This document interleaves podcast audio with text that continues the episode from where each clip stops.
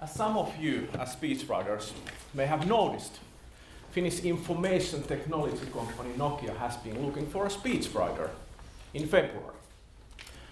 I say to you, this is exceptional. It is so exceptional in Finland, in fact, that the biggest newspaper in the country, Helsingin Sanomat, has written a story about it. they turned to communication managers from three major companies and inquired as to how their CEOs' speeches and presentations are prepared. A good example of the replies is the one by a representative of the telecommunications company Elisa. She told the paper that she has never written a speech for any leader in her company. And she continued, I quote, Our communication staff certainly helps the leaders finish up their presentations if needed. For example, polishing language and creating visualization. It was also revealed that leaders in Kone, one of the major elevator manufacturers in the world, uh, often uh, write their speeches and presentations without assistance. None of the companies employ speechwriters for their staff. In every organization, leaders have a major role in preparing their own speeches. Well, I can somehow understand that CEOs in smaller companies would work like this, but it's really baffling when we are talking about corporations as big as Kone. Do its leaders really have the required time, not to mention professional skills, to compose brilliant speeches? Or do they constantly lower the bar? I mean, if the desired standard is not very high, one doesn't have to make that big an effort.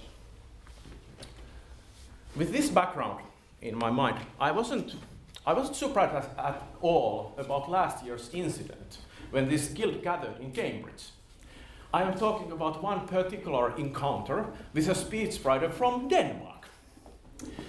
Having introduced myself as a speechwriter from Finland, he burst into laughter. a speechwriter from Finland? Is that even possible? Do you exist? That's an oxymoron, or something like that. As an aside, the same man gave a speech on how to use humor in speeches.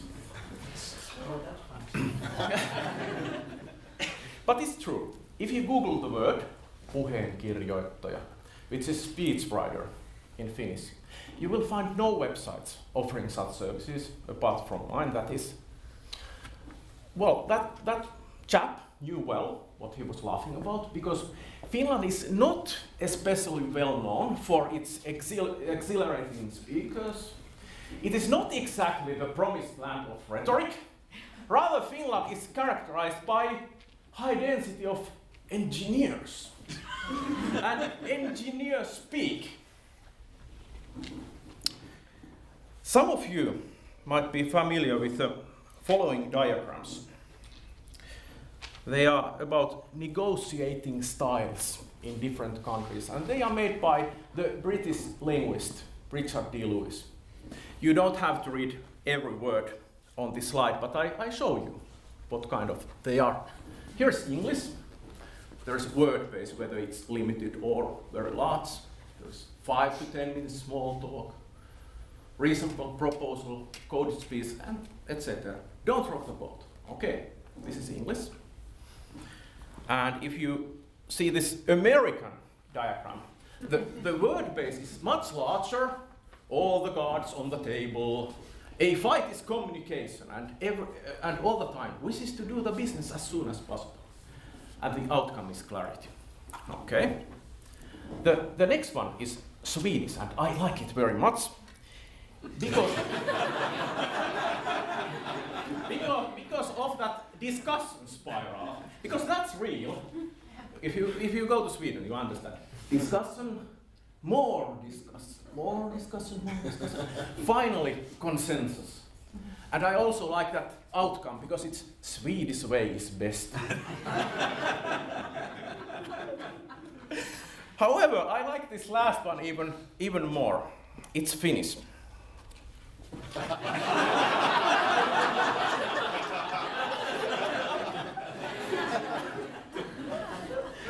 Tells it all.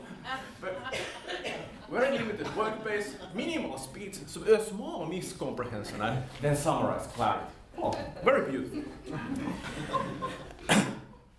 well, it seems that overall, Finns are people of few words, and speaking is rather substance-centric. We don't have enough time for it now to show you, but I recommend you watch on the internet a video clip in, in which American talk show host Jimmy Kimmel chats with two Finnish members of his audience. It's really hilarious to watch because every time uh, Mr. Kimmel asks something, he's verbose, very verbose. Whereas these two Finns, they answer with one or two words to every question. and the, the outcome is a true collision of cultures. To be sure, there are and there have been very adept public speakers in Finland too. But sometimes too much eloquence can backfire. A good present day example is the former Prime Minister and current Minister of Finance, Alexander Stubb. He's a superb performer, very good. And he can fluently communicate in several languages. After an interview, uh, the Channel 4's Europe editor, Matt Frei, characterized him as silver tongued and square jawed. However, many people in Finland sense that there, there is something artificial in his style. And this, this has partly resulted in a growing mistrust towards him and even some mocking. For example, when Mr. Stubb released this tweet, which is, I have to say, rather unfinished in its attitude.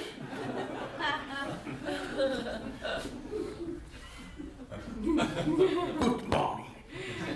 Yeah, it was soon turned into a meme.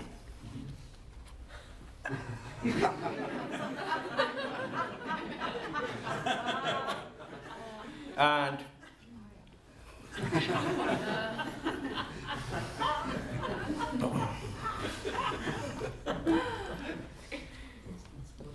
so, we explore this minimal speaking style? When focusing on leaders, uh, one cultural root can be traced back to the 1940s when Finland fought two dramatic wars with its neighbor, the Soviet Union. Uh, well, because the very existence of the country was at stake.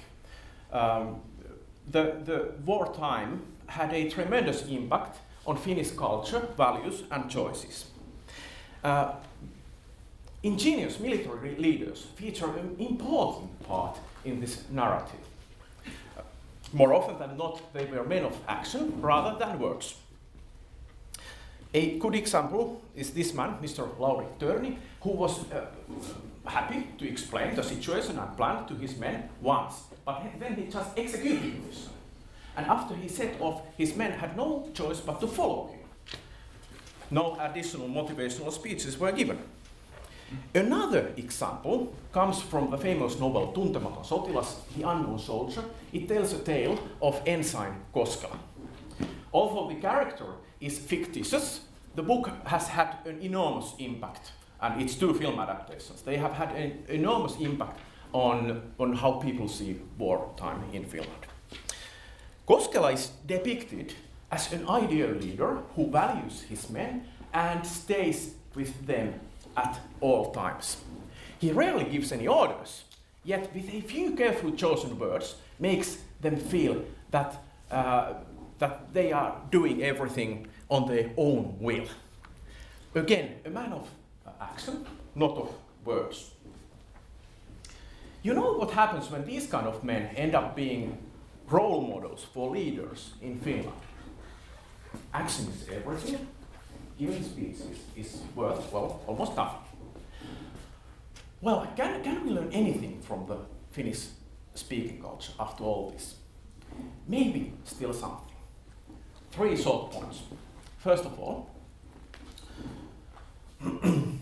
one of the central principles in any speech making is to, is to cut out everything that doesn't serve the goal of the speech. And I think this is well in line with the Finnish way of not using too many words. The point is to make an effort to reach and define the core of your message. In tandem with this advice comes the importance of brevity. Don't waste your audience's time, but use it wisely, like those two Finnish fellows in the Jimmy Kimmel show. The third lesson could be that speeches should aim at action. I mean, even when you're speaking, you can already hint at what your next step will be. that will also invite your audience to stay with you and not to remain passive after the speech. And now, Rene, after this excessive wordiness, I, in, in order to not look too unfinished, I think it's time to finish my speech. In, deep inside my Finnish heart, I feel that I have said already enough. Thank you.